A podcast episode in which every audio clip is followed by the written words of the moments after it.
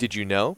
We have a scaling culture community on LinkedIn where you can learn from others and share your own experiences with building incredible workplace cultures. In fact, most of our guests are members of the community.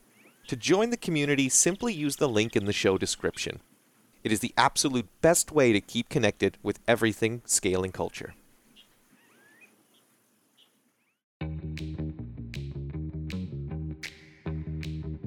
Welcome to the Scaling Culture Podcast, where we sit down with thought leaders who share their experiences building incredible workplace cultures. On today's episode, we sit with Kim Hung. Kim's an entrepreneur and founder of We Teach Me, an online marketplace for classes and workshops.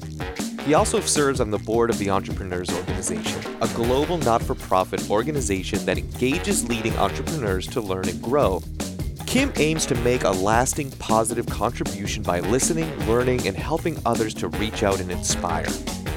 On today's episode, Kim shows us some tools we can use to build better relationships and develop a coaching mindset. Welcome, Kim Hung, to Scaling Culture Podcast. I am so pumped. Thank you for having me here. It's, I'm so rude. I'm interrupting yeah. you already. This is you know my what? show. that, yeah, I know. I knew this was going to happen. We were going to be fighting for airspace, and and I'm okay with that. And I'm going to lose. I know I'm going to lose. No, seriously, you know, when we started this show, you were one guy on my mind, one individual that I was like, oh my god, he has some great messaging, and so I'm just stoked to have you on. And I wanted to to give everyone some context of how we know each other. Um, Kim and I know each other through uh, EO Entrepreneurs Organization, and we met through EMP Entrepreneur Master Program. And through there, that's a three-year program in conjunction with MIT. It's an unbelievable program. Would you Would you agree, Kim? Life changing. Life changing. I, I would agree. And and yeah, part of that life changing. Yeah, yeah. I my life changed when I met you. Uh, for the better. Your life changed for the worse when you met me. So our paths crossed. And so, you know, and through there, we joined a forum group, which is a peer to peer group of entrepreneurs. We joined, we, we, we came together in this international forum. And so Kim and I have had an incredible relationship and uh, been talking. Usually we're, we're, we're in our meetings every four months. And I want to start off, Kim, with one thing that I, you know, I just, always go back to when I tell a story about you, the one thing that always stands out was a message you said one time during one of our meetings. And it was basically that as human beings, none of us are naturally good people. That we, we literally purposely have to make decisions, even at micro levels, to be good people. You have to continue to decide to be a good person that just hit home for me, you know, because it's work to be a good person.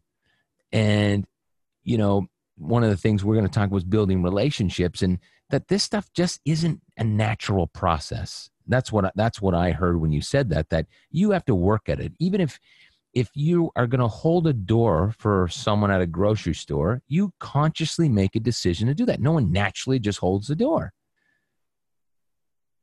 Kim, mm, that's that's a really interesting insight. Do you remember it's, saying it's funny this? hearing it back. I, I do remember saying so, the words might have changed a little bit. Um, Ron, what really I'm curious about is how, when you hear that, why did it jump out at you, and what were your key insights from that? That's a great question. For me, it meant that two two things really jumped out. One, that it's okay to have a bad day. You know, like mm. weirdly enough, it's okay that that because you can decide to change your micro behavior. You can decide to change everything you do on a daily basis, but you have to make that decision. It's it's up to me to be a good person and to make those decisions, and so it's it's in my control. I'm just not born a good person or a non-good person. Like like, so that was and and two, it, it's work. You have to continue to do it. Those were the two things that that jumped out at me. Did I get the message right? What maybe this is all wrong. Was it drink two glasses of wine and you'll be happy? uh, Phil, firstly, in terms of being happy, I have this theory, Ron, that uh, if everyone ate pasta every day, uh, the world would be a much happier place. So wine Bam. and pasta, key takeout. Bam. That's the first key takeout and first learning for everyone here. But the in terms of what you shared, Uh, what I do believe is that number one, if you're going to do something, it should always be done with intention. Uh, right. A lot of people, I believe, they go through their lives and they things happen by accident or things happen by default or because the environment engineers a certain type of behavior or characteristic. But I think that if something is important to you, then it's important to approach it with intention and to sit back and really examine what is the type of behavior that I want to exhibit because that behavior becomes your character and that character becomes your destiny. Mm-hmm. So, so important. And so I'm going to jump into Kim. And by the way, Kim is beaming in from Australia right now. What time is it there, Kim? 9.20 in the morning. So, Ron, you got me early out of bed today. Thank you. well, you know, because Kim, and I want to be transparent, usually sleeps in till about 1 p.m. afternoon. I think we need to be careful about what we reveal to the world today. True, true. I'm sorry. I'm sorry. I went too deep. So, so uh, look, thanks for getting up to do this, and I want to dive into. I want to keep going on this converse, this path, Kim, because you are someone who I know really values relationships. And I know that anyone who's close to you is close to you. I, I don't even think you have acquaintances. Maybe I'm wrong. I think you have people that are close to you or just they're not even in your life. Start there. I want to talk about that. Is that true statement? And, and if so, why? And then I want to move to some, some business stuff. It's, it's an absolutely true statement. Uh, before we jump on this Ron, can we backtrack to the first statement that we are talking about before in terms of intention? Um, so, I just Kim, want to round that in, out. In my true radio voice, you can do whatever you want. Perfect. Uh, we talked about intention before, but I also want to talk about something you highlight. Uh, you said the words hard work.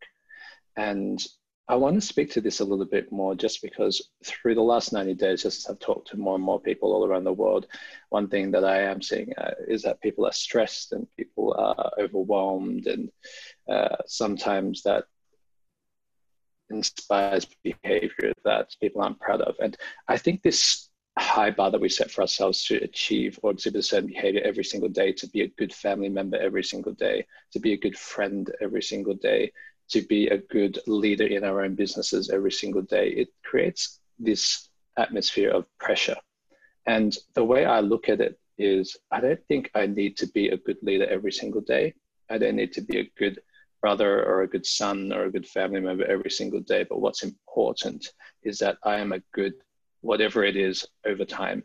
And that's a really important distinction to make because we we place so such high expectations on ourselves that mm. rather than doing it every every second, every minute, every hour of the day, over time I think creates a bit of space and freedom for us to be human as well.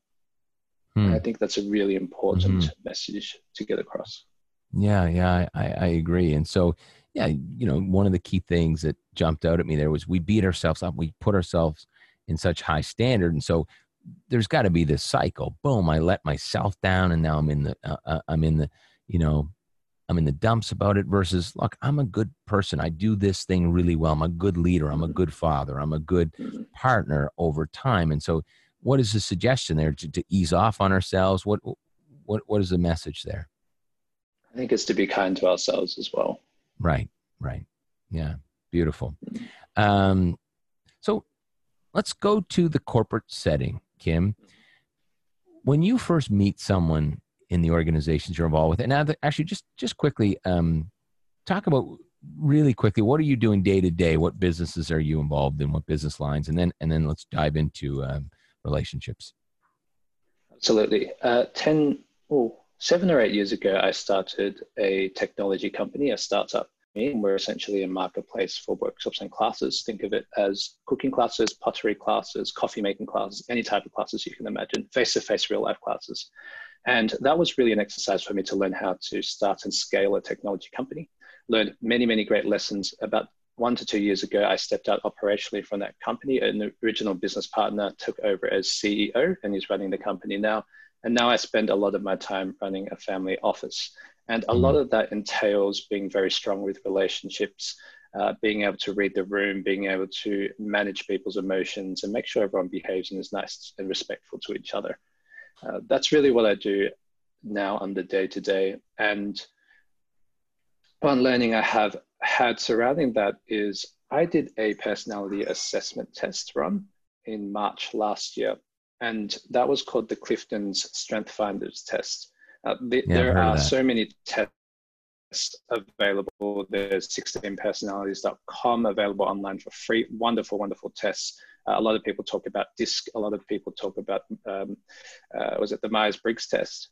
Yeah. Um, the content wasn't too dissimilar to all those tests, but what made that test so impactful and powerful for me was that I had someone facilitate interpreting the results with me in person and then that same person showed me how to apply those results into my life. And that was where the power in that test was. And what I learned, Ron, from that test is that my two key strengths are strategy and people. Strategy and people. So, how that's impacted my life is that now I spend two or three hours a day purely on strategic thoughts. So, I'll go on walks with people, I'll schedule coffees and lunches with mentors or people who I deeply admire and respect. I'll go to conferences. Often they're conferences in completely opposite industries just to see what they're doing, uh, what innovations are happening over there, or reading a book, for example, or just sitting and thinking. And then the rest of my time is spent with people, uh, building relationships with people, uh, having conversations of substance with people, uh, connecting so, with people.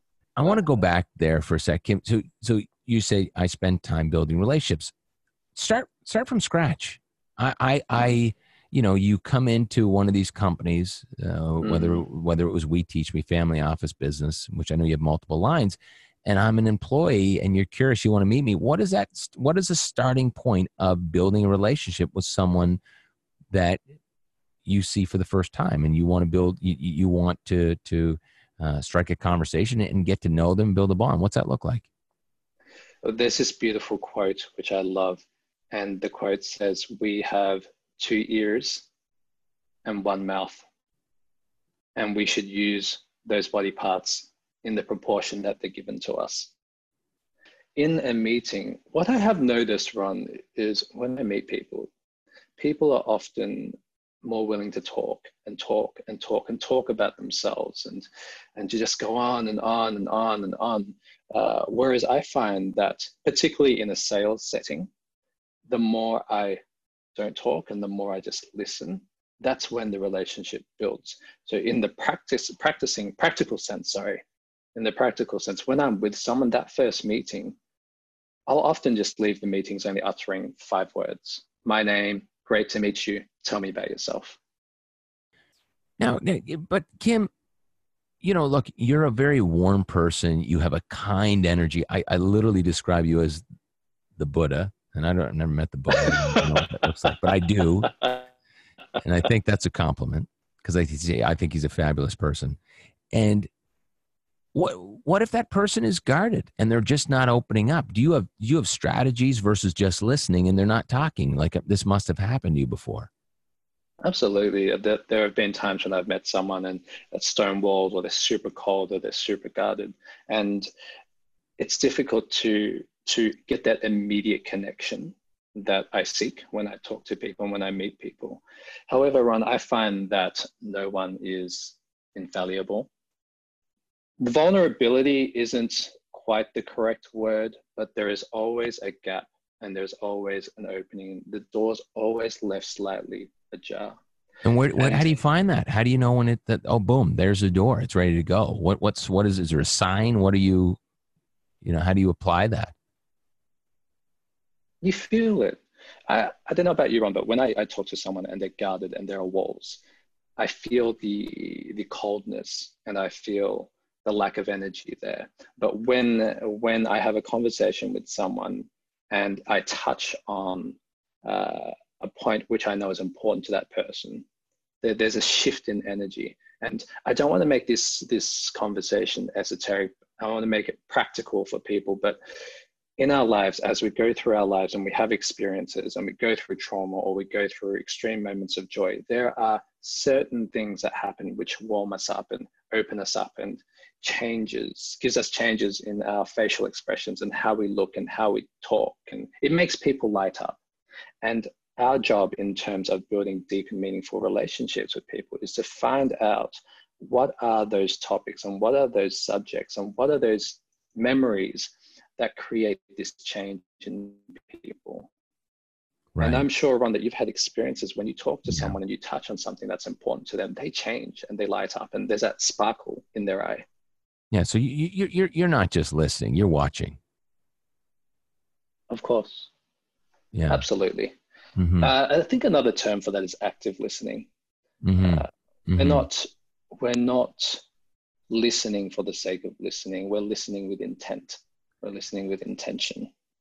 Well, it's interesting. I and look, I I just got through, you know, uh, the building relationships chapter in the book that you know I'm doing, scaling culture, and I kind of talk about active listening. And look, I'm no expert, but my understanding was that active listening was about me saying, Kim, if I heard you correctly, um, I'd you know that type of thing. So repeating, you know, what you heard to whom you're speaking to, and and then I I lately been listening to a lot of Chris Voss on his master class and read the book, and he kind of says, look, the word I is is about you, and it, it creates a gap, and you know that that that his strategies on mirroring and labeling he thinks are much stronger. And and I've played around with that and I find that does work. Do you um what are your thoughts on that? Saying like do you use that technique of hey kim if i heard you correctly or is that not authentic and it's just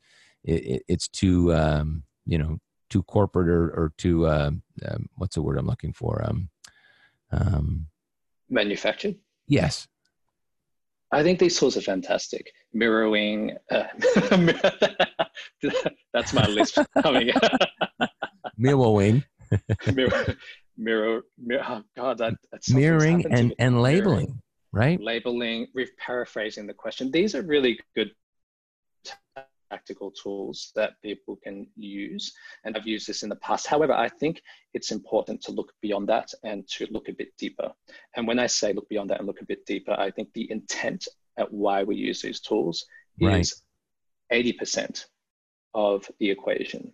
And for me, I found that when I first read about those tools and started looking and observing people using them, uh, there was a bit of a disconnect for me because it felt a bit too mechanical, a bit too manufactured. And right, so I right. looked at how I, how can I translate these tools into my life so that when I use them, they feel natural to me. Right. And for me, what made the difference was the intent piece to it. And for me, when I listen to people, when I listen to you, and when I talk to people, talk to people that I want to have a relationship with, the intent for me is to come from a place of service. And when I say a place of service, what I mean is I'm listening to understand and to learn what's important to you and why do you light up when you talk about this person? What are your fears? What are your life goals? Uh, what are you scared of? Uh, what brings you joy? And so, my, yes go on. I'm just going to say just quickly so taking that perspective is going to i don't want to say force you but naturally take you down the path of really asking really strong questions about their feelings about something you know um, uh, about the history behind it, you know, digging further. You got it.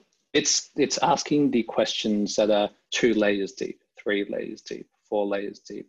And I do find that most people don't go beyond the first or second layer. Right. And so right. for me personally, when someone pushes and goes to the third layer or the fourth layer, that person has my attention because I know that they're actually listening. And I get the sense that they care enough to dig a bit deeper. And for me, the highest compliment I believe that I can give to someone or someone can give to me is to give them my time uh, or me to give them my time and to say, you know what, you matter, you matter. And I'm going to spend the next how much, how many minutes or how many hours we have together to learn about you and to understand you because what you're scared of and what you're what gives you joy and what you're worried about, what keeps you up at night is important and I want to be there for you as you express these things. And I do find, Ron, an interesting thing I have learned through my life so far is that the more I give, the more I tend to receive in return. Right. And, you know, but Kim, there's a bit of a special skill. You, you tend to be able to really focus, and I've watched you, you know, even in uh, in a group setting, speak to someone, and and you are one hundred percent focused on them. You're not distracted uh, by things around you. You, you the, the person knows that it, it seems like your intention is to absolutely connect with them, um, listen to them, and really uh, be responsive to what they say. How, how do you do that? What are you saying internally in your head? Like focus, focus, focus, or what, what's going on? How do you achieve that so well? Seriously, because I'm just uh, in my head. I'm like, Ron, you're talking to Kim. There's Daryl. There's Sarah. Don't don't look at them. Don't pay attention to them. You know what are you? How how do you get through that so smoothly and so naturally? Uh, that's an interesting question. I've never really considered that before, and it surprises me that uh, when as we're discussing this topic that you tell me there are distractions in your mind. Uh, can you just talk a bit more through that so I can understand a bit more? Well, look, I have ADHD, and so for me, mm. It's very tough, especially when I'm when I'm in a group setting. So you know whether that's at EMP at the end of the day and everyone's having a glass of wine, I'm trying to connect with someone, and then there's people around you and and and I'm trying to not be rude, but focus in on whoever I'm talking to, and I'm self-talking, right. so I'm interrupting. Right. I'm interrupting them in my own head. I'm literally like, okay, Kim's talking, Ron. Just focus on what he's saying. I'm saying these things, which which is interruptive. I, I'm not paying as close attention as I should be. Mm. I might fake it with my body language sometimes, but it's a real struggle for me. That is super interesting. Uh, what would be an interesting exercise, Ron, is to create a video where you're giving examples of this inner voice that's interrupting during a conversation. I would be very keen to see something like that. Uh, for me, I find that that is a great litmus test in terms of how invested am I in this person and this conversation based on my inner interruptions, I think is the word that you used before, or the distractions. Yeah. yeah. One thing that helps me a lot is to make sure that I find something about the person I'm talking with that makes me intensely curious about that person.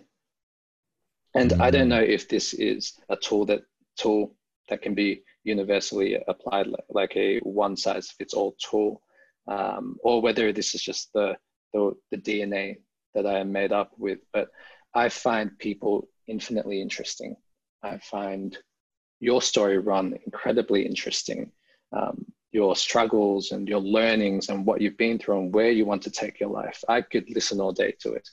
And I find that the key for me to feel connected to someone and to sit all day and just listen is to find that subject matter about that person that pricks up my ears and makes me want to learn as much as I can.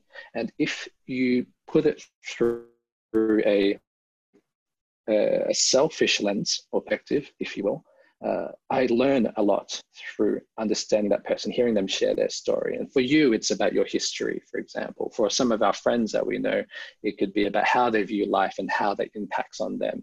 For another person, it could be about the trauma that they've gone through and uh, the learnings that they've had from that. There is always something, I believe anyway, that right. there is always right. something about a person that can make you intensely curious about that person. And if we look at wine, I know you were drinking wine at the start. I still am. Uh, I went to I went to a wine appreciation class, and the the the teacher asked me, "Kim, what wine do you like?" And I said to him, "I honestly, I don't really like wine. And he looked at me with these uh, furious eyes and his eye, the whites of his eyes opened up and he said, Kim, it's not that you don't like wine. It's that you just haven't met the white wine. You haven't met the white right wine yet. And haven't uh, met the white wine. the white, there goes. and I look at, I think about that with people. If, if I am in a conversation with someone and I feel like I'm not engaged, I just haven't found the right topic or the right subject that inspires right. this it. curiosity. It's funny, as you were saying that, I was visualizing like me, you know, because I, I totally connect with that. And I, I, was visualizing me or you in a conversation, you especially, and like I was, I was visualizing that happening and you talking to someone, not enjoying, not connecting with these pieces, kind of like a, an episode of Jeopardy. Next, next question, next question, then boom, ah, I got it. Let's go deep. Yeah, You got it. You got it. Absolutely. It's interesting, actually. The, the people that I've struggled with finding a connection with or finding a topic that makes me curious are usually the people who are guarded and people who, who don't allow a piece of themselves to be vulnerable. But right. a little pro tip here, Ron, uh, I've, I have found without question that everyone loves talking about their children. I don't know what 100%. it is, but everyone. And if people don't have children, then they'll talk about their dogs and their cats. Yeah, yeah, yeah. You're right. Yeah. Um, so I want to talk about something uh, that most people have challenges with. We've all disappointed. We've all breached trust at some point. I don't know if you listened to our episode with Frances uh, Frances Frei, where mm. she said, you know, that that everyone has this trust wobble, where essentially, if you've broke trust, or if someone, you know, if, if someone didn't trust you on the other side, it was through one of three reasons: either mm. logic, you logically didn't make sense to them, and your your logic didn't work out; you were not authentic, or you weren't empathetic. Mm. And it was really interesting when she said that. She said, if, if you couldn't gain trust, you need to go back to one of those three and figure out where it fell off. Mm. Curious what you think of that. And then I have a follow up question. What are your thoughts on that? Firstly, I, I love Frances. I love uh, just that framework is brilliant. Uh, big fan of that framework. In terms of trust, is your question more centered around what do I do when someone breaches my trust? Yeah, let, us go there. Yes, let's. Yeah, so so well, I want to mm. do, go both sides. I, I want to okay. know, fine, if someone breaches your trust, but but actually, I'm I'm actually more interested if you have broken trust. How do you get it back? Mm. Okay, that's a very good question. In terms of if someone's breached my trust, I look not at the event. I look at the intent. Ooh, I like that. So I don't look at the event, but I look at the intent. So if if Ron breaks my trust, Ron being you, I would never. Thank you. but if it does happen, I look at what do I know about Ron as a person and what do I believe about Ron as a person? And in that example, what was Ron's mm. intent? And was his intent to breach my trust, or was his intent to hurt, or was his intent ill? Well, and Kim, it sounds like you you also don't just take that one item, but you say what is what is this person's overall intent been? You know, is there mm-hmm. consistency, mm-hmm. right? Absolutely. The the best way I find to predict future behavior is to look at past patterns. And so that is a big factoring piece into how I look at it. And I don't I don't believe that uh, everyone, I don't believe that people are perfect. We're human. We make mistakes. Uh, we have flaws. And so, what I look at, Ron, and to circle this back to an earlier conversation that we had, is what is Ron's behavior over time?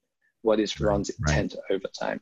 Because I'm not going to hold Ron to a standard where he has to be perfect every day. I love that. I think that's that, I think that's that that makes perfect sense. Um, I, I really think that that you can connect with that. That that totally makes sense. Go to the other side, Kim. What if you've broken trust and and you don't know? You can story tell all you want about what they believe your mm-hmm. intent is, or ha- you know, you don't mm-hmm. know the answer to that. How do you fix that?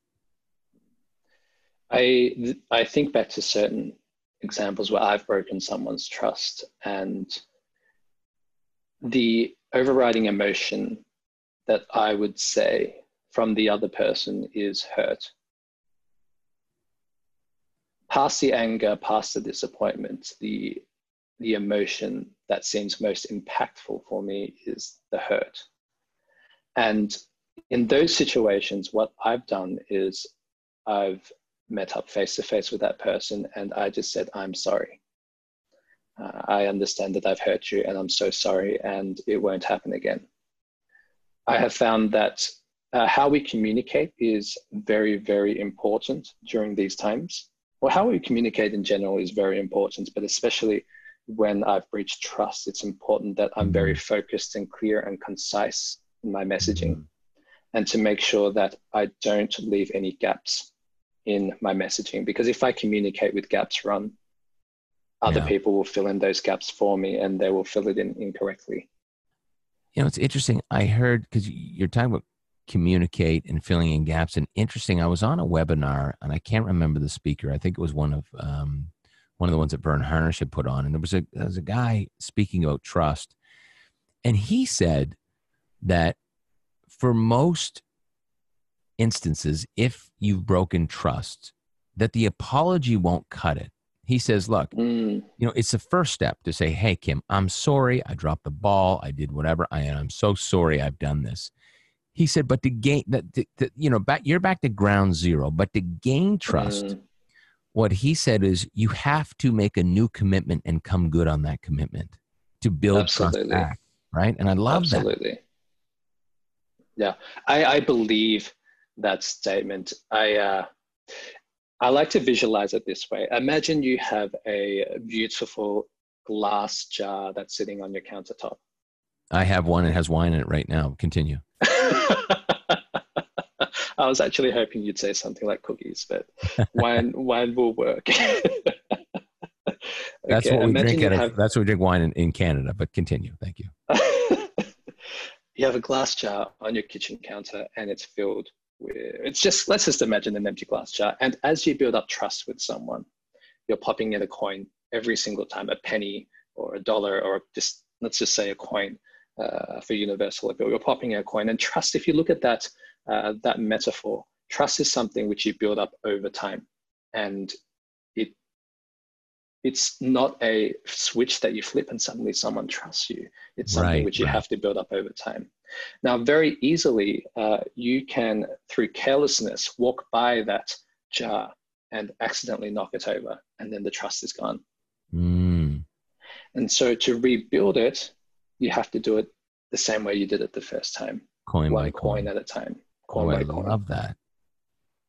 See, only like I think the Buddha would say that. What are you? that is great. I love that. I love it. I love it. Um, Kim, I want to switch to coaching for a sec because I know coaching is near and dear to you. I believe that you have a culture of coaching. Um, and I want to talk about that. I want to talk about coaching process and how do you build that out in an organization. That, that's um, let, let's jump into that. So, tell me about your coaching process. When you see um, someone and maybe there's a blind spot that they can't see, there's a challenge that you uh, have observed, whether it's in their performance or challenge with a coworker. How do you deal with that? Mm. Let's take a step back, Ron, and let's talk about uh, the importance of coaching first to really anchor our conversation here. Sure, great. And I think as a leader, our job is to expand people. So the Mhm. question I ask is when we leave a room, do we leave it making people feel expanded, better than, smarter, more capable, more confident, happier? Right, right. more challenged. That's our number one job as a leader. And this is an interesting idea to sit on because when we started our businesses, we were the person that had to make things happen. And we were the people that uh, had to make the fast decisions and to get the job done and to come up with the answers and come up with the answers at a rapid cadence. As our businesses grew, uh, we had to learn, or I had to learn, uh, to trust the people that I had placed around me to carry on those tasks. And there were times when I would look at the the output and I would think, oh, I would have done it a different way, or or I could have done a better job, or you forgot to cross that T and you forgot to dot that I, and I would have approached that client differently, or you need to adjust your strategy because I know where this is going to end up. And it took me a long time to really flip my mode of operation into that of a coach. And for me, coaching is learning how to get the best out of people, uh, learning how to recognize the brilliance in others. There's a certain beauty I find in recognizing the brilliance in others, and then learning how to expand people. You know, it's it's interesting. I love how you how you kind of package that up and label coaching, and, and it, it, you know, look, as I've been writing this book, one of the chapters in scaling culture is coaching, and and it this is really odd. It hit me with like a ton of, ton of bricks. I, in the past, Kim, I don't know if I really took a deep dive into coaching because what I know today, after as I've been, you know, writing out this chapter and exploring coaching, I don't, I don't think I've done a good job of coaching, even though previously I thought I did. You know, it's built into our culture, at least the language. But my process, even though I agree with your statements, my process in coaching had been, hey Kim, you know, I'd like to have a, a discussion with you if, if I'm going to coach you on something, I've noticed something.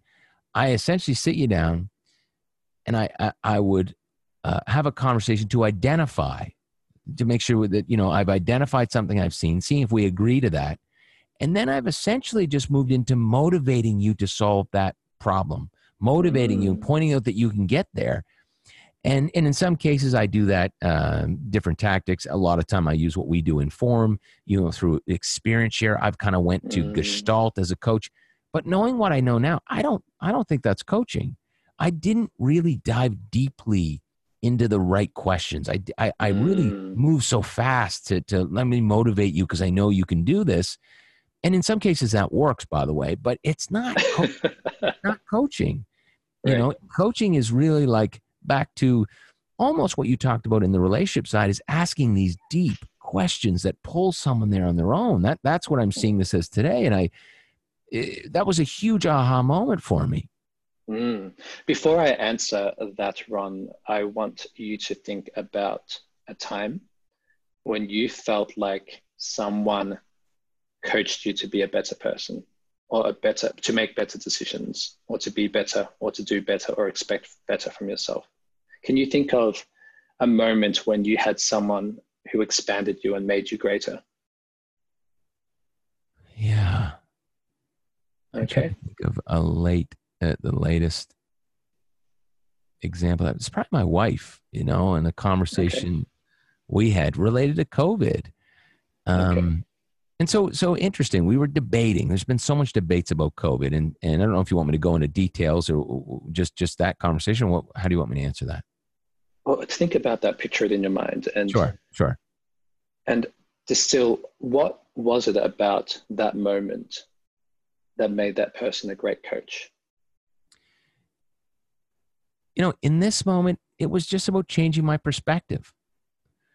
My perspective, I anchored on something, and they made, they asked a question that completely changed my perspective. Mm. Um, and it was it, uh, look i'll be honest it was covid related it was about me getting really itchy and saying i think we should move quicker to open things up and and my wife said you know you should be careful about that be careful about that statement so that was that was her confronting me that was important mm. that was the blind mm. spot and then she said you know how do you feel that someone who just had their grandparent die or or a loved one die would take that statement and right then, right there, I said, I'm not going to say that anymore. She's absolutely right.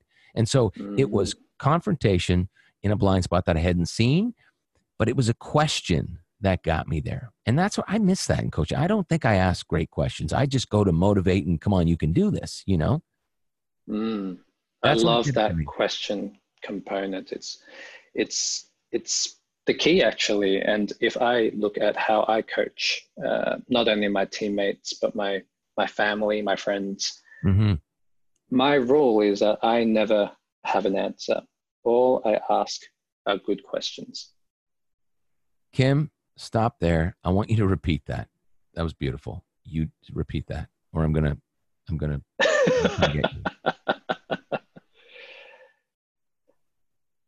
the power in coaching comes from not having the answer. The power in coaching comes from asking the right questions. That is so beautifully said. And i think that that if if someone had said that to me five years ago ten years ago that would have changed a lot of my coaching um, my process. Thank you. You're welcome. Seriously i find awesome. Ron, that with coaching people have the answers themselves already they don't right, need right. me to tell them what the answers are what they need from me as a coach is to create the time and the space and the environment for them to have the courage to express what the solution is. And let me dig at courage because, you know, as I've been digging deep into this topic, and, uh, you know, as people go down that path, obviously, when, when you're talking about courage, it sounds like you're saying, okay, I've asked you a question now, Kim, and you've gotten really uncomfortable. And I have to have the courage to power through and, and let you sit with that. That, mm-hmm. that takes courage from the coach, right? To let someone sit with anxiety, some fear, um, let their, you know, uh, their their their their uh, body language is going to change. Their their temperature is going to go up. You know, you really have to have the courage to let someone go through with that and to get themselves, you know, to to, to power through to get there on their own. Would you agree? Absolutely, one hundred percent. Yeah, um, and so so uh, look that summarized things. What you said is it's not to have the answer; it's to ask the right question, and then keep going. What? How do you? How do you? I want to take this right through to accountability. So so you're leading down the path. It's just you know, are you following this three why exercise? What do you have any strategies? Is it just natural ability? What What are you doing as you as you go deep into something? As I go deep into something, is the question is the question more focused on accountability, or is it about going deeper? No, let's start with getting someone to so so similar to what my wife did with me to get someone to change their perspective, uh, to get them to realize their ability to push them through is there a process you follow or not? You're just kind of, you know, um, it's like a treasure hunt. Oh, got it. I I think this comes to a question of style. For me, I like to place the expectation on people that you get out what you put in. And so when I go into a coaching session with whether it be an employee or a family member or a friend or anyone, um, I say to them, you have an hour of my time. You, you start up front and say you have an hour. So you've kind of, you've put that parameter. This is going to be an hour. Yes. I say you have an hour of my time. I change the wording depending on who is on the other side, of course. If it's a family member or a friend, I usually give right. them as much time as they need. Yeah, yeah, yeah. yeah. you have an hour of the, your my time. This is your time, and the value that you get from this time is completely up to you. How would you like this meeting to go? How would you like our conversation to go? And then I let that person chair the meeting, and all I do is sit back and just ask questions. So, so let me go back to the other side, Kim, uh, mm-hmm. especially in the in the corporate world, because that works if someone comes to see you. But mm-hmm. if you've noticed a blind spot, you've noticed a behavior that's affecting other people, how do you approach it then? For me, that comes down to values. I find that uh, one of the personal values I have for myself is this desire to continuously learn and to push ourselves and to challenge ourselves. And I find that if I've done the right job in surrounding myself with people who share the same values, then that example that you talk about doesn't occur too often.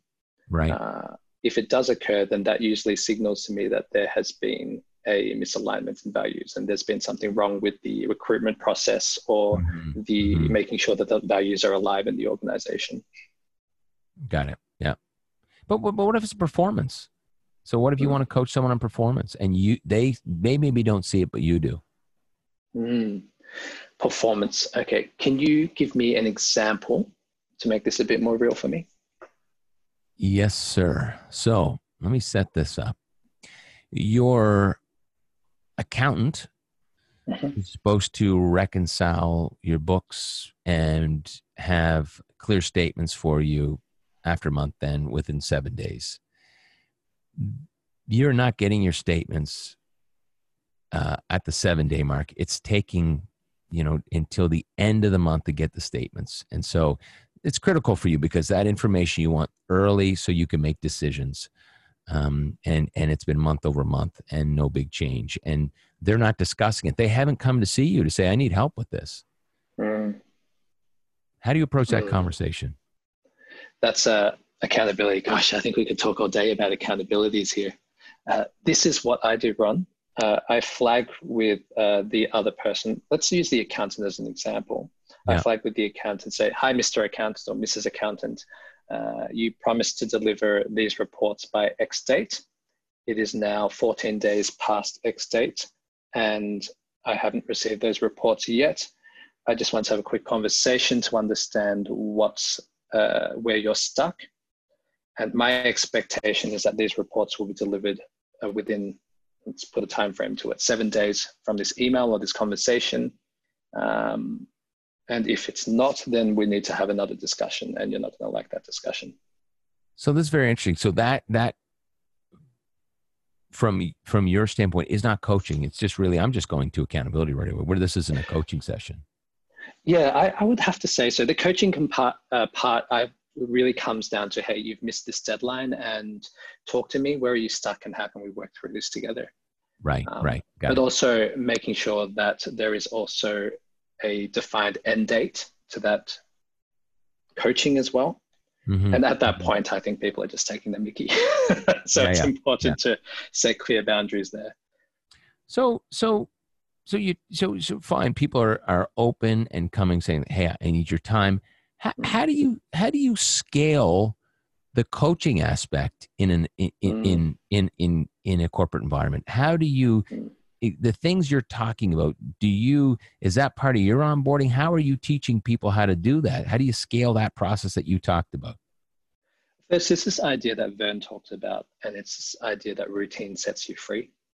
And i really do believe that. I believe that when you have these routines and cadences set in motion and diarizing in the calendar then that frees you up to be more human to be a great better coach to mm-hmm. to focus your energies on the things that matter and for me, coaching to make sure that it's embedded inside an organization, it's important to have that cadence of a monthly meeting uh, established in everyone's diaries so that when they're expecting that that meeting will come up, and so that they can spend that time thinking about what do I want to be coached on, or what's the mm-hmm. where am I stuck at the moment, or where do I see my life going, and what tools and resources are available to help me get there.